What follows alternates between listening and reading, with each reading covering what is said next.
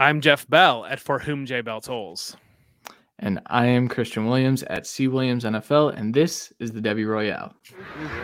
I do this day in and day out, all night long. Yeah. This all I think about. This all I care about. Y'all all I care about. Let's go, man. It's here. We televised, so you know we gotta show out. Yeah. They talking junk, so you know we gotta put them to sleep. Yeah. Let's go, man. Let's go. Don't play. We do this every day. We work too hard. Day in and day, like I told y'all. They don't do what we do. They don't do what we do. They never do what we did.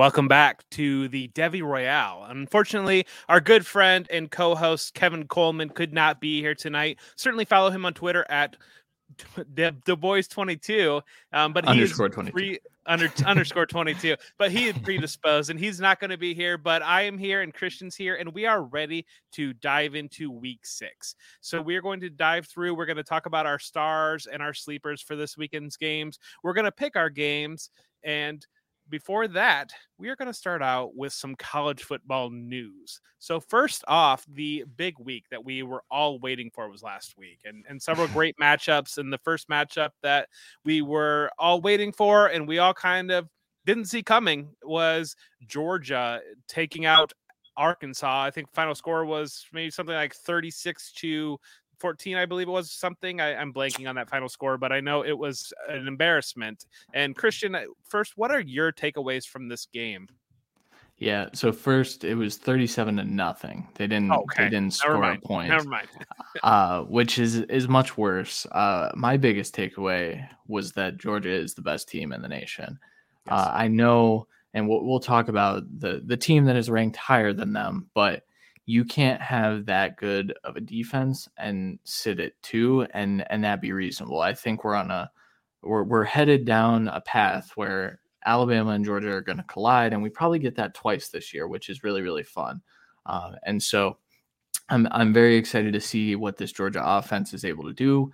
Uh, Arkansas was not able to stop Stetson Bennett. He threw 11 times uh, because they didn't need to have him throw. They just ran the hell out of the football.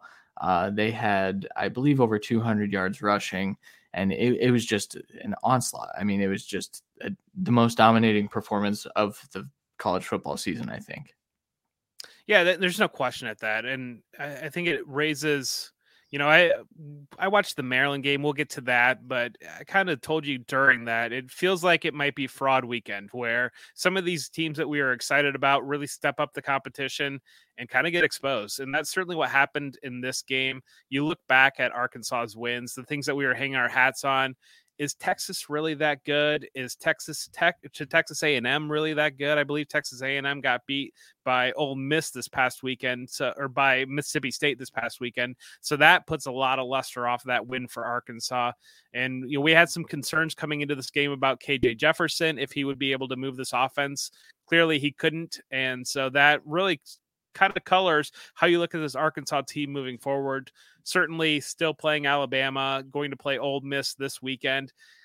I, mean this this is a team that we were on top of and and you know we got a kind of aggressive i said i thought they should be the number three team in the nation and now look at to look at it after this step up in competition either there is a massive difference between georgia and alabama and the rest of college football which might be the case or we were just uh, over our skis a little bit on arkansas and where do you land with that Well, here's the thing. I, I think we're definitely going to find out. Now, a lot of people have pointed out that Alabama and Georgia have also played tight football games against not great opponents.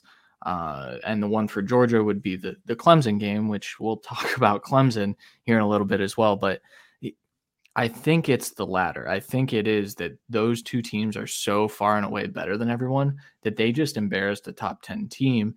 And we'll talk about Bama in a second, but they did the same thing uh, to a very, very good football team. And so I think it is just the top two are that good and and it's the rest of the field and the rest of the field doesn't matter and really that's par for the course you know like that's that's what we've seen the last few years where it's one to two teams and the rest don't matter. And that's you know people are going to use this season as a reason not to expand the playoffs. And i think that that's probably a mistake because i think giving more teams chances is still good but it certainly looks like it doesn't matter. And we should go back to the freaking bcs format and they should just play each other later in the year yeah, you know, we're not going to go a whole show without me mentioning Ohio State, and and they do look to be rounding in form, and so you kind of wonder. I mean, certainly they have the loss to Oregon, and that colors everything. And and Oklahoma is a team that's kind of survived, and we'll get to them as well. Uh, but first, let's dive into the Alabama beating Ole Miss. You know, I think we were a little bit excited about this one expecting it to be a shootout, especially what we saw last year with Lane Kiffin going in there and putting 48 points on Alabama in a 63 48 barn burner game. Matt Corral was a guy that we were had watching into this game, see what he could do. Ultimately, Alabama proved to be Alabama, winning 42 to 21. What are your key takeaways from the Alabama side and and maybe going forward the Ole Miss side as well? Yeah, Alabama. I mean, Brian Robinson ran for 171 yards in this game, and we kind of, you know, we we hyped up the Ole Miss defense a little bit. Now, maybe not us, but a lot of smart people in the college football world said this Ole Miss defense is better than it was last year, and I think that's true. Uh, the problem is that they didn't have the recipe to to stop Alabama with what they wanted to do, and that was just pound the football. Bryce Young threw 26 times. He only threw for 241 yards. He did throw a pick in this game, uh, but it was the Brian Robinson show. And I think that Alabama, the the reason that Alabama probably will remain number one for the rest of the year is they have so many different ways that they can beat you. This was a game where they didn't want it to be a shootout. Uh, they ran the hell out of the football and they still scored 41 points and beat a, a one of the better teams in the nation. Not I wouldn't say top five or anything like that, but one of the better teams by 21 points. And so uh, on the Ole Miss side, I, I think Corral was good. Um, I think there wasn't much that he could do. He was getting pressured very, very early and often, and he had to hit his dump offs, and he did a good job in taking care of the football. I don't know that it was a Heisman performance. I don't know that it was QB1 of the 2022 class performance worthy, but it, it, was impressive to me because he was outmatched, his teammates were outmatched, and and that was a problem for them. What did what did you see out there? Eh, so I Ole Miss, you know that you mentioned that defense, and Lane Kiffin is certainly he's still in the team build building mode, and they brought in a bunch of transfers to try to short circuit that defense because it was so bad, and they are better.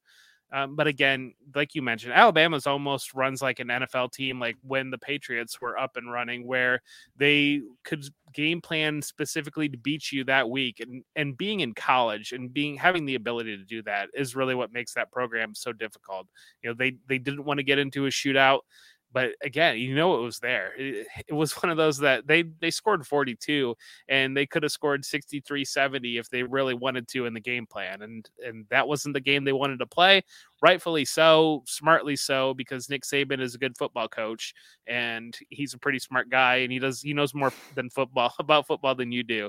Um, despite what you want to say out on those Twitter streets, but um, Diving into the next game, though, and one that I'm very excited about because this was a game that I called in the summer, and I kind of had a good feeling about it. You know, I I saw Notre Dame. We weren't quite sure how good Notre Dame was, and now we feel pretty comfortable. We know how good Notre Dame is, and they were coming off the body count game against Wisconsin, and Cincinnati took them down. And Cincinnati, that looked like at one point it was 17 to nothing. At one point it seemed like it could be much more than 17 to nothing.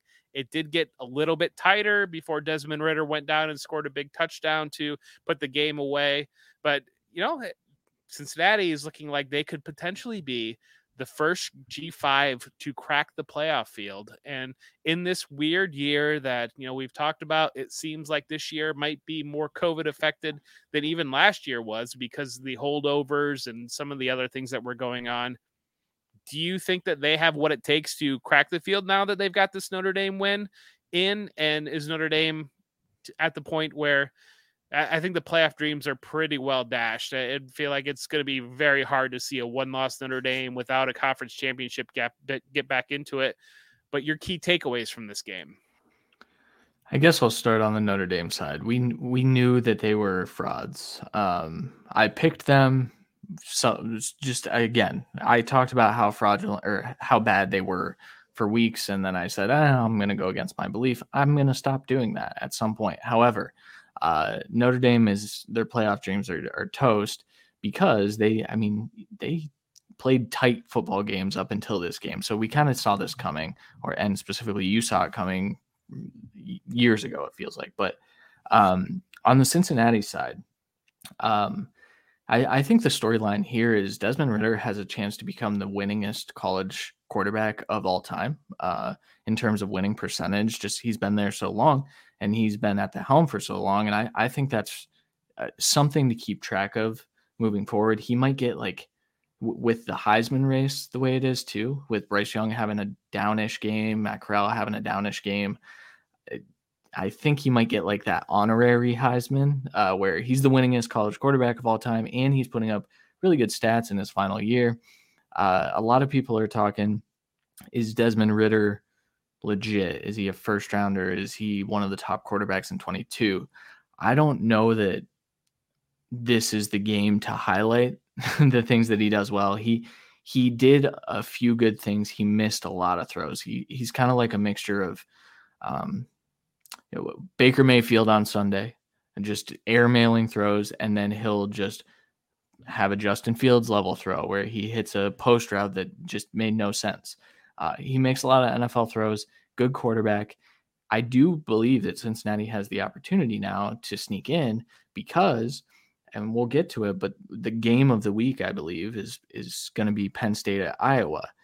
That's your three and your four seeds uh, or ranks. Uh, and so they, if Cincinnati wins this weekend, I think they are 100% going to be in the top four. Now we know that the AP poll don't doesn't really matter and we know that the college football playoff committee does wild things. Uh, they will not take in the AP poll into account when they're selecting. However, I think that this resume is really, really good on Cincinnati's part, and I think that we could see this happen. Are you in the same mindset? Do you think that they have a shot?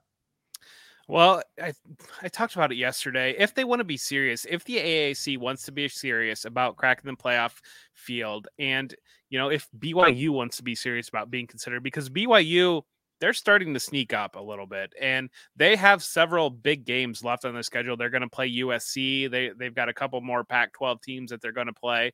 So BYU could be in a potential discussion at the end of the day if the AAC and BYU want to be serious, the AAC needs to seriously look at canceling their championship game and playing BYU against Cincinnati if both teams are undefeated that weekend. Cincinnati is going to play SMU. That's the only other team that's undefeated in the AC AAC right now, and that's the only other team that could really give them a run.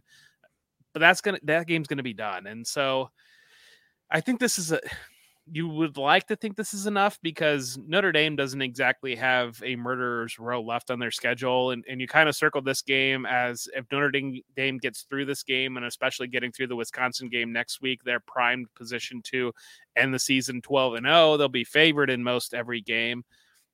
Having that bullet point is something that we haven't seen out of a G5 team before. We haven't seen that G5 team that had the prestigious blue chip Notre Dame is that. Whether or not we think the talent's really there, they were in the college football playoff last year, and so they've made it the last a couple of the last few years, and so there's enough prestige there. Um, I would like to think I think there's something like maybe six or seven teams still left that mathematically could end the season undefeated. It doesn't feel like the year that we're going to get that. And so if Cincinnati is able to run the table undefeated with that bullet point win over Notre Dame, yeah, I think that they're going to get in. I think that the committee, you know, expansion is already on the horizon. They've already had those conversations. So they're going to be opening it up to more teams. And so it kind of seems like a catalyst towards as we're having that conversation, as we're looking to expand the playoff, let's allow the G5 in. They feel like they've got a seat at the table maybe that eases some of the negotiations on figuring out who's going to be eligible for the next one if the G5 feels like they actually can make it into a 14 playoff, as opposed to right now that's not possible. Um, and then uh, the other thing I want to touch on is Ridder projecting him to the NFL. I feel like I have a hard time figuring out the comp because he's going to play there's going to be things that you like and, and people already rank him very high and, and i like him because he will have played, like you mentioned, he will have played a lot of football. And I do believe that's important at the quarterback position to go in the NFL. He's athletic too. He's got the frame that you want to see. The placement's never going to be there, I don't think. And so it's the type of thing where if he's played enough football and he is able to survive off the athleticism, do just enough.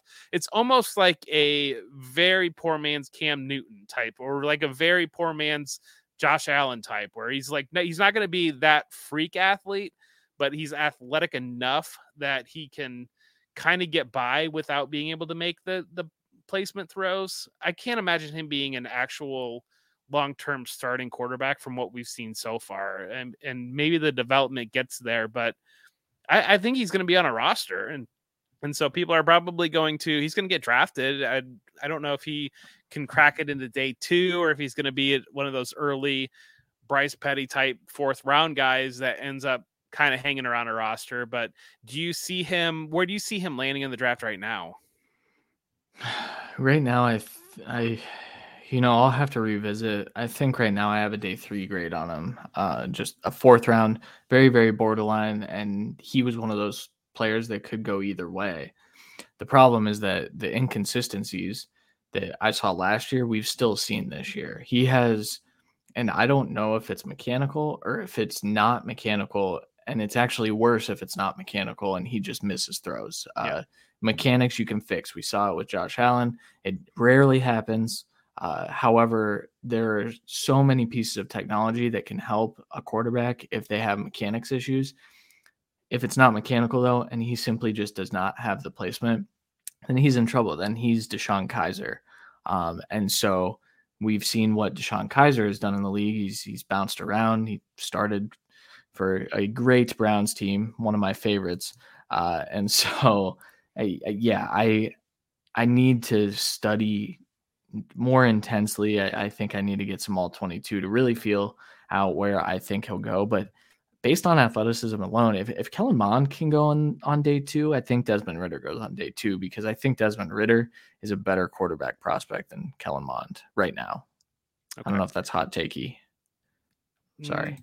Mm, no, I, I mean, I, people love Kellen Mond's tools, but you know, it's just hard to get there. It, and you know, Ridder's has been more successful than Mond. Mond never broke through on a big stage, and and this was Ridder played well against well enough to win the game against Georgia last year. And you look at this Georgia team this year, that's the other factor too that is that is deserving mention that potentially the playoff committee might look at and they they don't traditionally, you know, it seems like traditionally we do a pretty good job of compartmentalizing college football, and maybe that's a detriment not to look at who's more how last year went.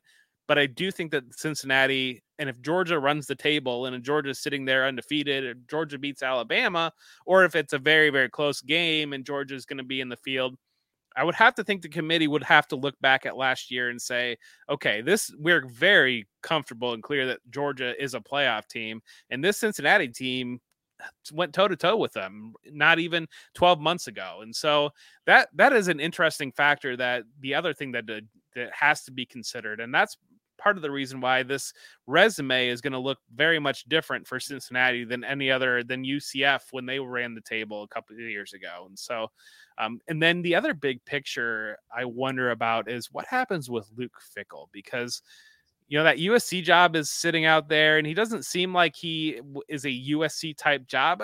But Luke Fickell, you know, he's a good enough looking guy and he can have that polished edge a little bit. And so that seems like the situation where maybe going to the Big 12 and him being an Ohio guy, he kind of wants to thinks he can build, but you know, we talked about it with Matt Campbell, and it seems like now kind of the shine is starting to move off of Iowa State a little bit. And I know that the NFL was very interested in Matt Campbell, and I believe there might have been some rumors about Luke Fickell in the NFL too. And so that's the other thing. And, and when you're building a program like this, it's you have to realize that Cincinnati's never going to be Alabama. It, and there, but there reaches a you'd have to think that these guys that while they want to build a program and want to leave a mark, that you kind of get a team to the finish line for what that team can be. And so being a playoff team at Cincinnati, getting them into what is power five, whether or not that will still be considered power five, I tend to believe no. I wonder if that's enough in Luke Fickell's mind that he's done it and he's ready and he's going to move on to an NFL job or maybe the USC job or if another if LSU opens up or something like that, if he might be a guy. Do you expect that we are going to see him leaving Cincinnati very soon? You know, I, I think if he makes the playoff, I think he's done everything he possibly can, like you said at Cincinnati. I think that's the end. The end game is obviously a national championship. It should be for every single uh, college football team for some teams that's realistic. For cincinnati it's not. And just getting to the point where they have an opportunity i think that's enough. I think i think there's a reason that the nfl guys were interested in him last year. And he said no i'm going to stay because they should have won that game against georgia last year. They absolutely should have. And, and they they kind of blew it. Um, and so i think it was kind of an unfinished business type of thing. But with all these opportunities the jacksonville job is going to open up. And no, I don't. I don't think he'll take that one. But uh, USC, uh, you you're going to have NFL coaching opportunities. I think that he will be uh, leading some short lists this offseason, or you know, I, I wouldn't be shocked if he's already been in talks with uh, USC, just because that's how coaching searches go. So, uh, yeah, I think if they make it, he's he's a goner. And really, I quick, believe I, I was going to say, I want to think that the USC AD came from Cincinnati. Uh, it's either the UCLA or USC AD came from Cincinnati, I think. So I think there's ties there already. All right. Good, Someone good is rep. trying to buy Terry McLaurin off me in a Devy league. They offered Slovis and a 22 first. I would not do that trade, Kyle. No, I this agree. isn't that you're bringing this question to an anti Kedon Slovis show. And I think that our take on stance on that is holding up very well. And so, no, that is not something that I would look to do. Um, I agree.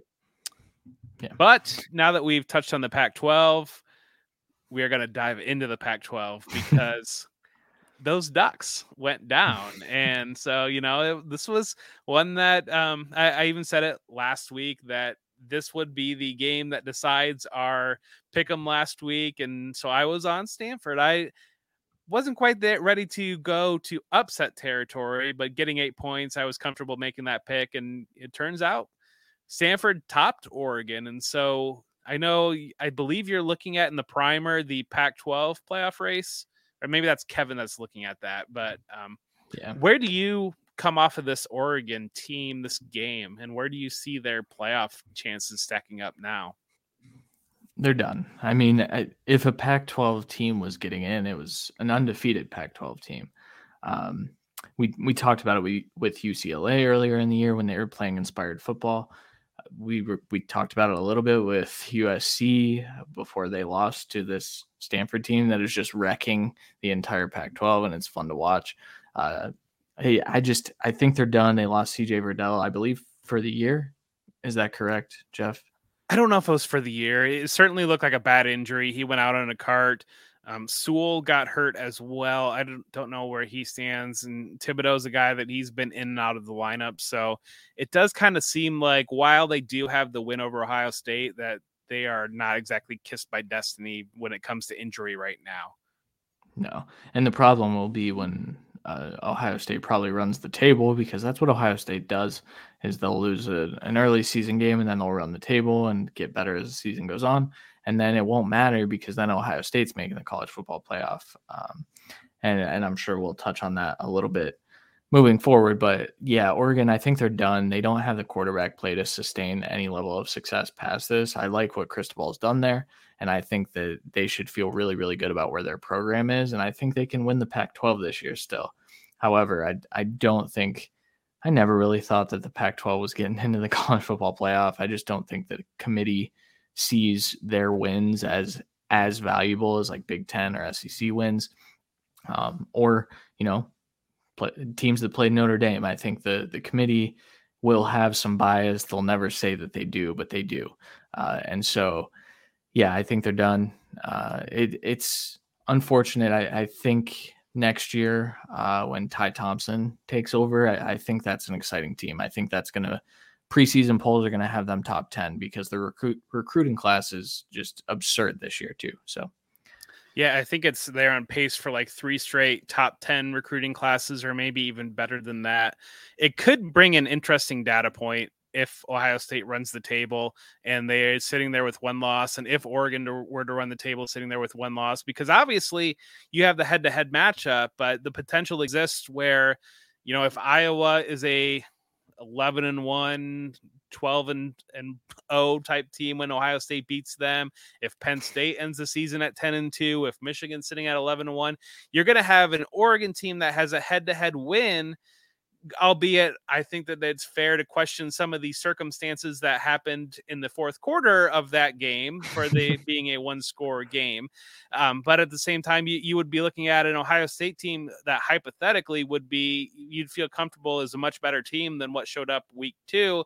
Having several potential top 10 wins versus an Oregon team that, yes, beat Ohio State head to head, but their second best win would be eight and four Arizona State or whatever it might be. And so it does kind of raise a potential, but this Oregon team doesn't make you feel like they're going to run the table, and and so I, that's probably much a moot point, but something to talk about in early October.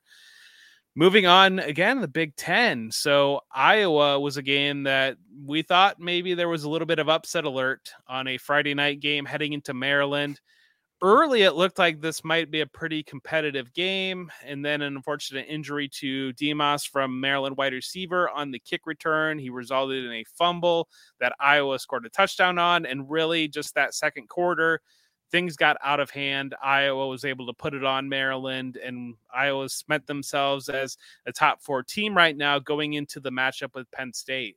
What is your takeaway about this Iowa team and beating this Maryland team. Is this Maryland team another example of a team that they were able to score when potentially with two NFL wide receiver talent? Now one of those is going to be gone. Now they're going into the Hornets nest and they've got Ohio State coming up this week. And so, where do you stand coming out of this game? Yeah, that, I mean that that kills Maryland. Um, I, I, think they're in trouble. Just, I mean, no matter what, uh, they they were again kind of similar to Oregon, probably a worse off program, um, but a lot of good pieces and a lot of things to be excited about. The Iowa side, though, I don't know what to make of this team because uh, I was under the impression that they wanted to run the ball, and they did, but they also were able to air it out with Spencer Petras, and I think that's significant, and I think that is going to play a role in this weekend's game against Penn State. I think that if they're able to spread it out and throw the football, they have a good shot to beat Penn State this weekend. And I don't know the line off the top of my head, but I would assume that they're home favorites. Uh, Goodson was good again, as usual. Uh, 19 carries, 66 yards, not stellar, but then he added two receptions for 85 yards and a touchdown. Like this kid is an NFL back. And I think that's significant. I think Iowa is as real as they've been in recent memory. And I think that they could be uh, on a collision course as well with, you know, we, I said Ohio State's probably going to run the table and they probably will, but the Big Ten has some dogs and, and Iowa is definitely one of them. Maryland will be next year. Probably. Yeah, I, I agree with that. And Iowa, it just, Iowa seems to have cycles where they every three or four years the stars align and they have an 11 or 1, 12 and 0 type team. And it certainly feels like everything has aligned for that to be the case. They are a two and a half point favorite currently on our line going into the Penn State game. And so it's going to be interesting because their defense has proven the ability to force turnovers, but so has Penn State. And so we'll get to that game a little bit later, but it was it was scary what they were able to do to Maryland. And again, this this triggered in my mind the fraud Saturday. And if I lived in a state that allowed to wager once we got to that Ole Miss Alabama game, I would have put heavy money on Alabama because I had a feeling that we're this is what we're going to see out of Saturday. Um, but mm-hmm. moving, bouncing back to the SEC again, uh, the coach O, he's got to feel like he's on a hot seat after losing to Auburn last week. Not that drops them to, I believe it's three and two now, and they are coming up on playing Kentucky, Florida, Ole Miss, Alabama, and Arkansas all in a row. A five game murderers row stretch coming off and already a Auburn loss. And we've talked about this in the preseason, looking forward to the schedule and seeing that Ole Miss would have this going on. Do you think that old Coach O is going to survive this and continue to be the LSU coach, or do you see that job opening up? You know, I would like to say that they're going to give him a pass because Myles Brennan got hurt and that was their quarterback. And so they've been playing their backup quarterback, which by all accounts, Max Johnson has been good. Uh, he, a lot of people are saying he has a legit NFL potential. I don't really see it just yet, but I think there's a world where they give him a pass for that. However, he should have started this season on the hot seat for everything that came down last year.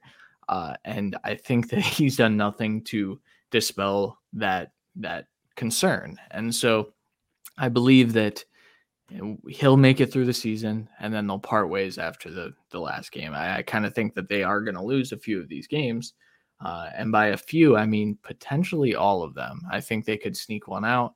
Uh, they could play spoiler a little bit because that's all they are at this point. At three and two, they don't have too much upside moving forward players pretty good. Uh, Kayshon Boutte, the best wide receiver in the nation right now. Um, a lot of people are saying, yeah, he'd be my wide receiver one in the 22 class, and he's just a sophomore. Um, and so, yeah, yeah, I think I agree with that as well. He, he's a stud. He's a Ja'Marr Chase level prospect, and that's what we can take from the LSU team this year. I think is just give us Boutte on a silver platter, keep him healthy, Coach O, you can move on. And that offense is kind of outdated. We we've known that for a while. Burrow made it work, uh, and the stars aligned for Coach O.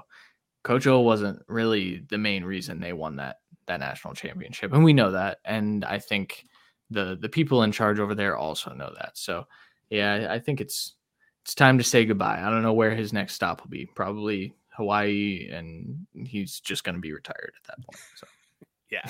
Yeah. It was, it certainly felt like serendipity for them to sneak out that national title. Um, eh, that is, that is one that I will go to my grave, um, upset about how that played out just because, uh, especially seeing how things quickly fell apart under him. Certainly, I'm not going to dispute that LSU team was incredibly talented. They sent enough players to the NFL and they're sent impact players to the NFL. But um, the way that the wheels have completely fallen off at LSU. And, and so while he was a guy that he's beloved down there, it's going to be interesting because this Kentucky team is a real team. And so they've got them coming up this week. And Kentucky is coming off a win against Florida. If there's not a letdown of overlooking this team, man, if they don't get past that Kentucky team, you, are going Florida, you're following that up with Ole Miss, then Alabama, and then a potential body count game against your rival Arkansas.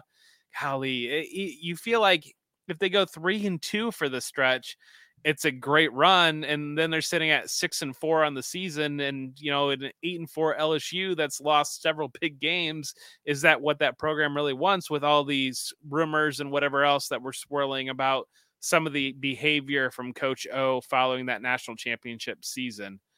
Um, yeah. You know, and I mentioned soft spots and sore spots and things that I'll take to my grave, and and there's a little bit of comeuppance going on now down in the other Death Valley with Clemson being unranked for the first time in several seasons.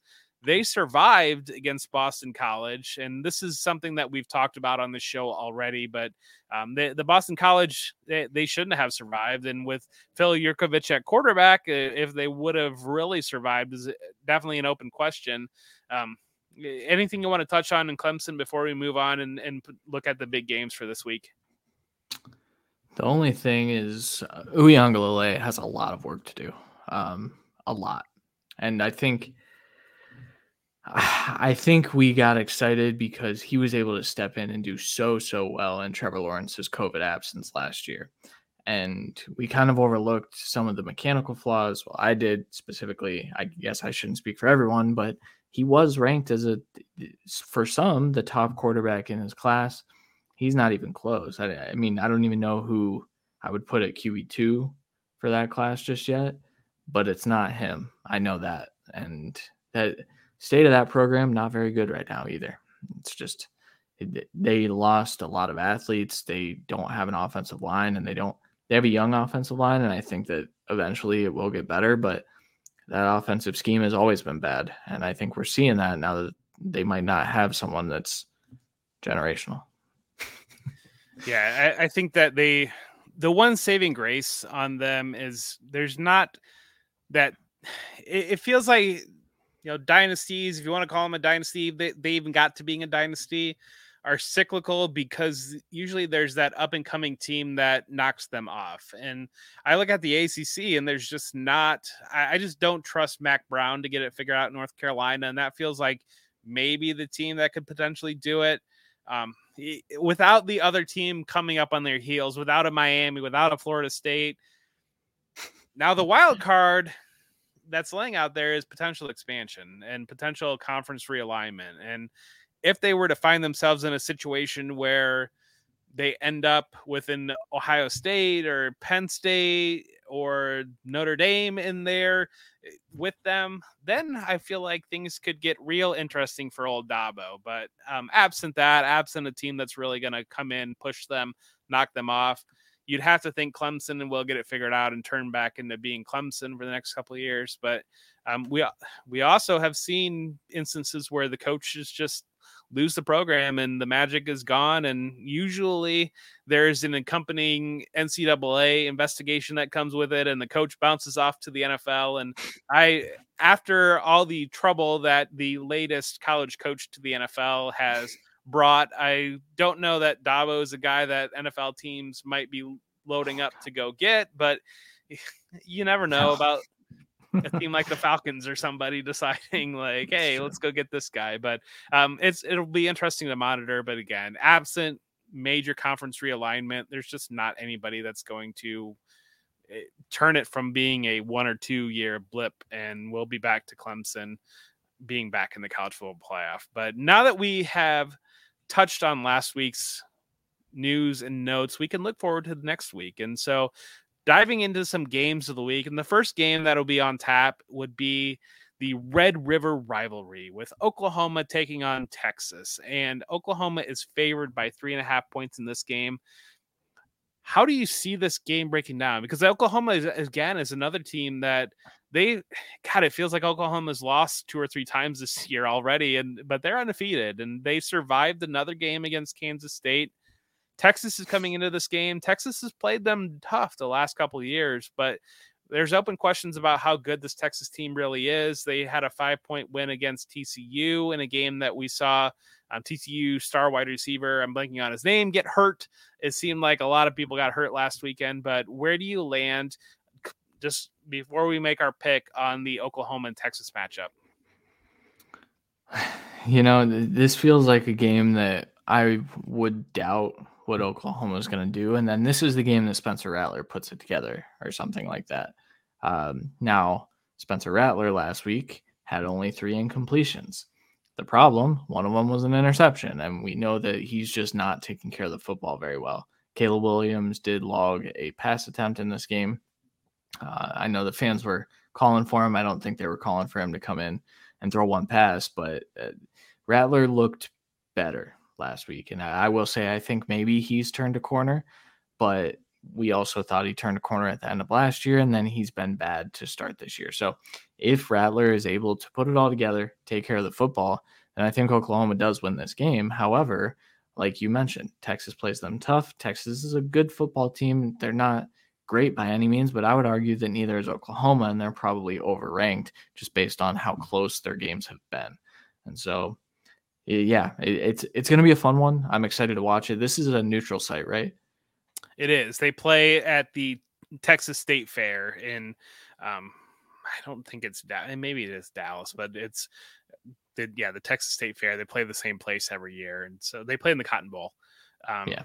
So Yes, because they split it. It's one of the. It's great pageantry. It's one of the most obviously one of the most iconic rivalry games in college football, and they do a great job splitting the stadium, burnt orange on one side and the crimson and cream on the other side.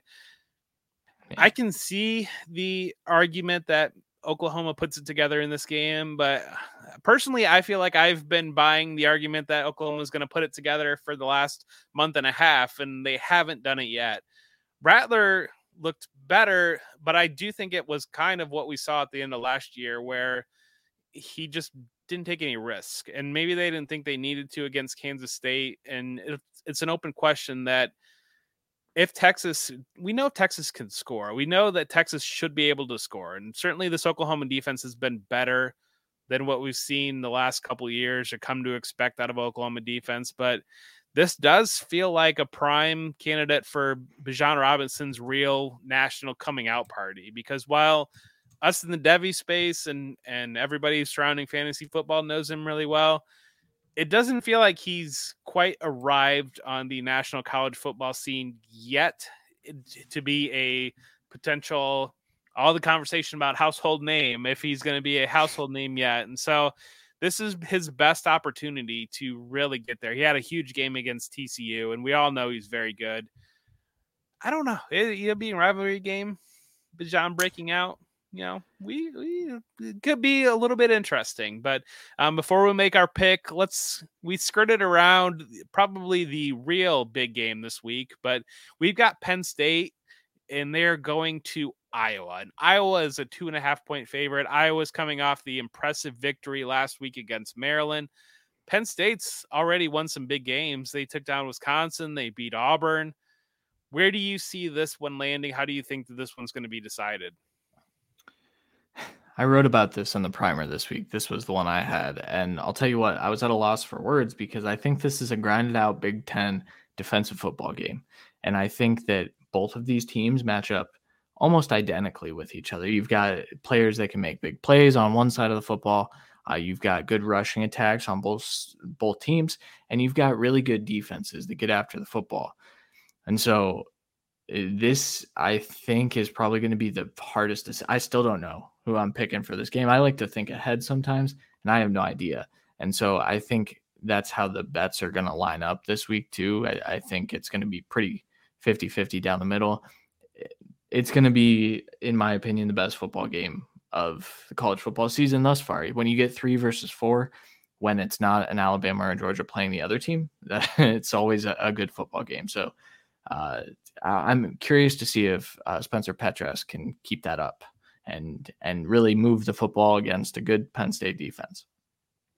Yeah, I think this really comes down to Petras against Sean Clifford, and not so much who plays better, but who plays less worse because it just kind of feels like whoever doesn't lose the game for their team going against these other, defenses, it, it certainly feels like this is going to be a low scoring defensive battle that gets decided on a key turnover. Um, it, I'm excited for this game, but but it's it's a continuation of a three theme that we've just seen all year long, and it's just the year of defense, and it's almost the juxtaposition because if there's one we said it last week and uh, we got burnt on it because we kind of expected if there were to be one offensive game this year, it'd be Alabama against Ole Miss. It does kind of feel like Oklahoma Texas has the potential to be a, a sh- potential shootout, but this game is going to be the exact opposite. This is going to be just a classic Big Ten slobber knocker, as they say, and it's it's going to be exciting. It's going to be fun to see these guys line up because you know they're going to bring it and they're going to be hitting each other. So I, am excited at where I land again. I, I can feel you because it does feel like which quarterback's going to be less bad, and this might be a situation where, man, three and a half points on the road on the home team, uh, and points are nice, but it's the home team, so I'm looking forward to it, and we'll get to that pick. But one more, unfortunately, as we mentioned, Kevin couldn't be here. Our hearts are with Kevin. Kevin is unfortunately teaching the youth of America and meeting, doing meetings about teaching the youth of America, and we slid this game in just for Kevin when we were putting the show sheet together. But he's not going to be here. But the last team, game that we want to look at is Michigan going up and going to Nebraska, and so Nebraska you know they, they were disappointing uh, to begin the season but they do seem to have some things figured out. They lost a close overtime game to michigan state two weeks ago before absolutely putting it on northwestern last weekend. Michigan we've been a little bit worried about. Maybe they get knocked off. They played wisconsin last weekend and they took care of business pretty handedly they were a lot closer to a Rutgers team that ohio state absolutely destroyed. And that might have been a situation where Rutgers is coming off a difficult Michigan game, or, you know, maybe that tells us a little bit about where Michigan really stands in relation to some of these other teams in the Big Ten. But where do you see this game ending up? It's a tough one for Michigan, and I didn't think that I'd be saying that uh, five weeks ago after Adrian Martinez looked like he was pooping his pants every time he took a snap. Uh, he doesn't look like that now, and and I think that mixed with Scott Frost kind of getting his crap together. Uh, that that team is actually disciplined now, which is a good thing. However, Michigan's got a lot of talent, and and I think we've been worried about Michigan because we know what the Harbaugh era has been but I don't know that it's necessarily warranted this year. They've got pieces on both sides of the football, and I know we can say that every year, uh, but something seems to be clicking for them, and I, I think they're legit. I think it's going to be a tough game, though. Another another Big Ten uh, matchup where you just if one thing goes wrong, that's what decides games in the Big Ten uh, because most of them are tight. So I, I'm I won't spoil my pick just yet, but how do you how do you see this playing out? Well, I think it's going to be one. It's it's interesting that uh, something that I've been mulling over. It does kind of seem like the death of the primetime college football game has happened. It it just you know we opened the season with Georgia and Clemson, but other than that, between Fox having the big noon and CBS the 3:30 big SEC game, it does kind of feel like prime time's a little bit over and and this will be the i think this is the abc primetime game and so the uniforms will look nice. Um, i do think that this could be the national coming out party for Aidan Hutchinson on michigan. It just seems like this would be prime example for him to just blow this game up because record or nebraska is a team that what they want to do should play into what he can destroy. And so I think it, you know, you're the draft guy. Have you started looking at where Hutchinson is lining up in terms of the draft? Yeah. Yeah, I have. Um everyone's been tweeting about him today specifically and uh and most uh, almost every week and I heading into the season I was a little lower on him. That's gone. Uh, he has taken a step forward and he's a first round player and he's probably gonna grade out better than Kwity Paye did for me. And so you think about where Kwity Paye was drafted, I think we could be looking at a top 10 selection, especially in a weak offensive draft. And I think that's exciting. I think you could be right. This could definitely be his coming out party. Okay. So we, as is ritual on this show, when we are down a member, we don't party without all our members. So we're not going to play our games this week, but it is important for posterity's sake that uh, I think the highlight, the thing that we all, at least the thing that I enjoy out of the show is doing our sportsbook rundown. And so Christian he leads us off and runs it through it. And we're not going to play all our games, but we're going to make our picks anyways. Yep. Yes, we are. And so, an update on the sportsbook rundown. I had a rough week again, as usual. Uh, not as bad as it, it could have been. Um, you won last week. Are these numbers? Yeah, these yeah. Kevin had updated. Yes, Kevin had a rough week. Uh, so Jeff, you week. you you won again as usual. Uh, you went four and three. I went three and four, so not bad. And unfortunately, Kevin went one and six. So I'm closing the gap on Kevin, and you are just far and away ahead of us right now, which um, makes me. I, you're going first tonight, and I'm just picking everything that you pick. Uh, Kevin did give us his pick, so that's the exciting part here. Uh, and the first game that we are going to pick this week is Oklahoma, as we said, three and a half point, uh, technically road favorites at Texas, but this is a neutral site. Uh, Kevin did select Oklahoma and said Rattler sucks, but I don't know. So that's pretty much how I make my picks too, Kevin. Shout out you. Jeff, you're next. Who you taking in this game? I'm going to. I hinted at it, but we're gonna ride the Bijan Robinson coming out party. I'm gonna take Texas. Give me three and a half points in a rivalry game. So that's my pick. Yeah, I get a little concerned. I mean, Casey Thompson. It, I saw a tweet and it, I just I resonated with it, and it said Casey Thompson is not it, and he's not, and I don't think Hudson Card is either. I think Oklahoma is going to be able to pressure him enough, and also uh, just contain Bijan. If Bijan breaks a few, I think I'm probably wrong, and this is going to be where you beat us. As usual, we always have that one game, but I am going to take Oklahoma in this game. Um, next game, Georgia 14 and a half point favorites at Auburn. Kevin selected Georgia, uh, and and that is, that is all for this one. Uh, I will go next. And I am also going to take Georgia. I think that every game that Georgia plays, I don't care about the points. At this point, I do believe they are the best team in the nation. And so I'm taking Georgia in this one as well. What about you? Yeah, I, am landing on Georgia too. I th- I feel like we galaxy brained the 18 and a half points last week a little bit, and I think Georgia just curb stomps Auburn. So despite this being a rivalry game, it's just I don't know. I'm not buying it on Auburn. I, I think that, you know, if they lost to Penn State by, I believe it was 10 points, they lost to Penn State, or it might have been uh, even 14, they're going to lose to Georgia by more than 14 and a half. I agree there. Uh, next game, Penn State at Iowa. Uh, as we said, Iowa is two and a half point favorites at home. Kevin took Iowa. Again, that is all for the, the commentary on that one. Uh, uh, Jeff, you're next. Who you taking?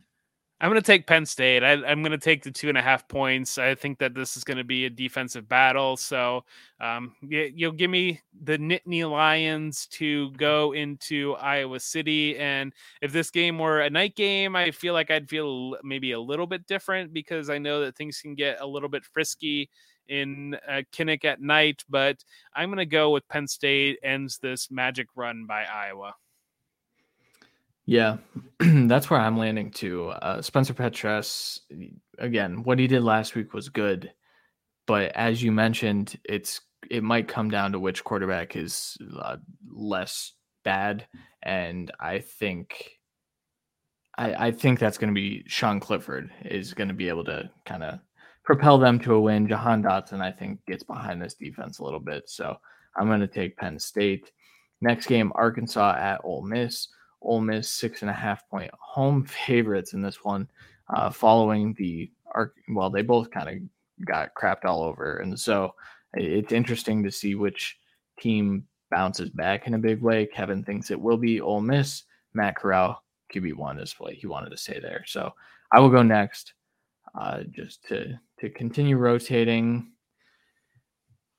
I think if Matt Corral was able to take care of the football against Alabama. I think he can against Arkansas, and I think that's what matters is taking care of the football.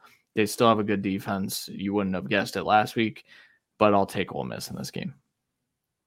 Yeah, I'm landing on Ole Miss too. I think it's the situation where, you know, I think they were certainly excited to take on Alabama, and maybe they thought they could upset them, but they I feel like they probably went into that game with pretty realistic expectations. Whereas I feel like Arkansas, being the level of program that they are, I feel like you know having knowing that you're going to go against Georgia's backup quarterback and then having what happened happened um it just feels like one of those that there's going to be a lingering after effect and if Matt Corral can come out and really hang it on them quickly I just don't see how KJ Jefferson is able to keep up in this game yeah I agree there. Next game, LSU at Kentucky. Kentucky is three point home favorites. Kevin chose Kentucky and said, I have no idea. Uh, and I think that's a pretty good assessment of this game. Jeff, you are up next. Who you taking? I'm going to go opposite. I'm going to take LSU. And so I think Kentucky is coming off a very emotional win against Florida. And eh, yeah, I really like what Mark Stoops is doing there. I like the pieces. I like Will Levis. I like Wan'Dale Robinson. But it just feels like one of those that um, LSU just gets them because we see this in college football happen where you're riding the high and you come in and, and you're just riding a little bit of a too high. And so LSU bounces back against after the Auburn loss and knocks them off. Yeah, eh, you made a compelling argument there. Um, I I talked about what was the the letdown game that I talked about a few weeks ago. It doesn't matter. Um, but I believe in letdown games. I think those are a very, very real thing. I'm still going to take Kentucky here because, as we mentioned, the LSU program is kind of in limbo. Uh, wheels are kind of off, and I'll take Kentucky to keep it going for another week. So this is that's this week's Christian knows he should take the other team, but still talks himself into taking the wrong one. So yep. if you're if you're checking your bingo card out there, that's that game. So yeah. Michigan, you lead into the next one. Yeah, Michigan three point favorites going to Nebraska. Kevin picked Michigan, surprisingly. Uh, he did say that this is a trap game, so I don't think he's very confident in his pick there. I will go next. I'm taking Michigan. I think that they are the better team. I think Scott Frost has turned that team around, but I don't think it matters. Like we talked about, Aidan Hutchinson should be dominant, and I think that's going to scare Adrian Martinez. He, he gets spooked easily. So uh, I am going to take Michigan. Jeff, where you landing? I'm landing on Michigan too. You the next time we see Scott Frost win a big game at Nebraska will be the first time we see Scott Frost win a big game at Nebraska. And Michigan, it just what it feels like they've got some things figured out and they're not ready to lose yet. Yeah. I hear that. All right, last game that we have here Stanford at Arizona State. Arizona State is 10 and a half point home favorites. Kevin picked Stanford and said, I guess, I don't know. I hate betting. I feel you. I feel you. Um, Jeff, you're going next. I'm sorry. I need to, I need you to decide for me here. God, this feels like a weird game, man. 10 and a half points, really.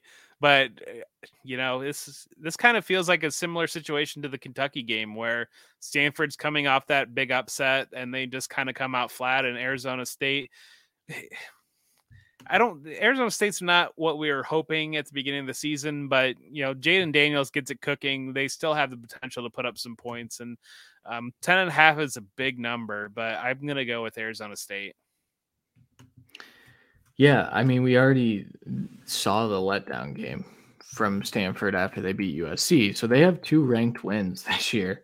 Uh, Tanner McKee is playing out of his mind right now. He's very efficient quarterback, and he had some wheels last week, even with that brace. Uh, mm. So if we've seen the letdown already, this is my my line of thinking. If we've seen it already, maybe they learned from it, and I think they cover. I think they lose this football game, but I think they cover. And so I'm going to take Stanford as well.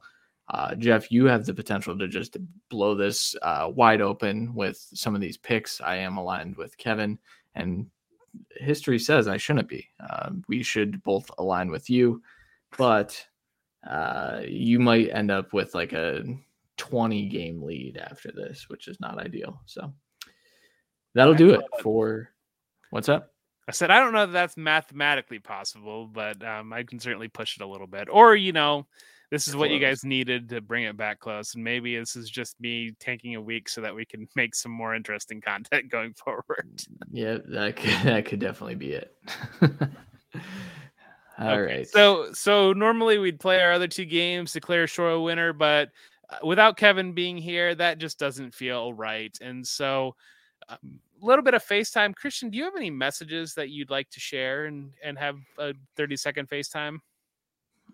Um, no, I my main message this week is that the NFL needs to fix their all 22 on their game pass. I finally got it to work and I was super excited to watch some football with the coach's phone and it is very very glitchy and it doesn't really work and i don't know what kind of product we're putting out here uh, but the nfl and college football and, and the ncaa need to get together and they need to say okay we're going to work on red zone things together and we're just going to make all 22 widely available uh, so that people like us can produce content. I would love to start writing some devy watch articles with some all 22 and i i have a little bit and i do have those in store but um, just a little uh, i'm upset at the nfl and so that's why we talk about college football on this this podcast uh, because we're mad at the nfl over here so yeah. that's all. And yeah i i just wanted to take a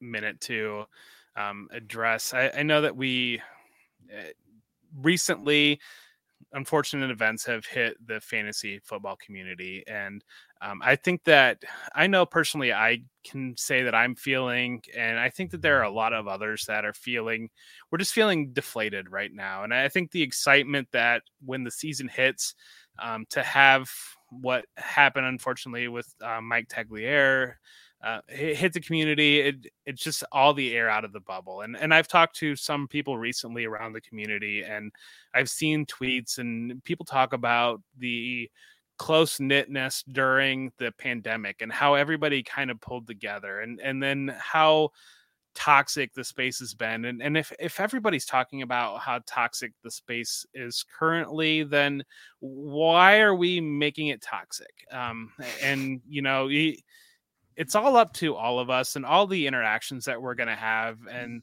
I, I, think that many of us are searching for answers right now um, what what is going on and and what is what's the grand purpose to to things and and you know life feels so fragile right now i think for many of us and it feels like maybe we're kind of at the space that brought people together during the pandemic but we're not um, it, just because of these events. And certainly my heart goes out to all the friends and family. And it's not really my place to say many more words on that event, but um, it's just one of those that be the change that you want to see because eh, you know if if you're upset with it being toxic then don't be toxic um, and you just let's be kinder to each other let's let's try to pull together a little bit and eh, maybe we can try to find some inspiration in each other we can try to find in some inspiration in other areas because it, it is a struggle right now and i know personally i'm feeling it i know others are feeling it too and what we're doing while it doesn't feel like we're putting out world changing content. Eh, we are helping people. And that's really what we're doing.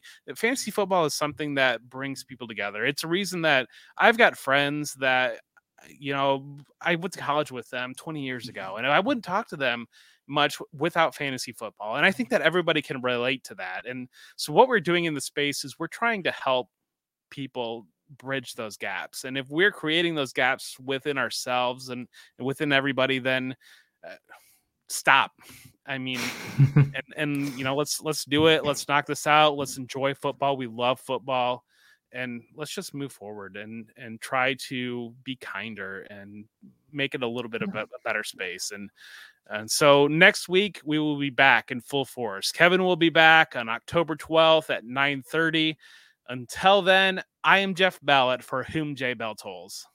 And I am Christian Williams at C Williams NFL, and this is the Devy Royale.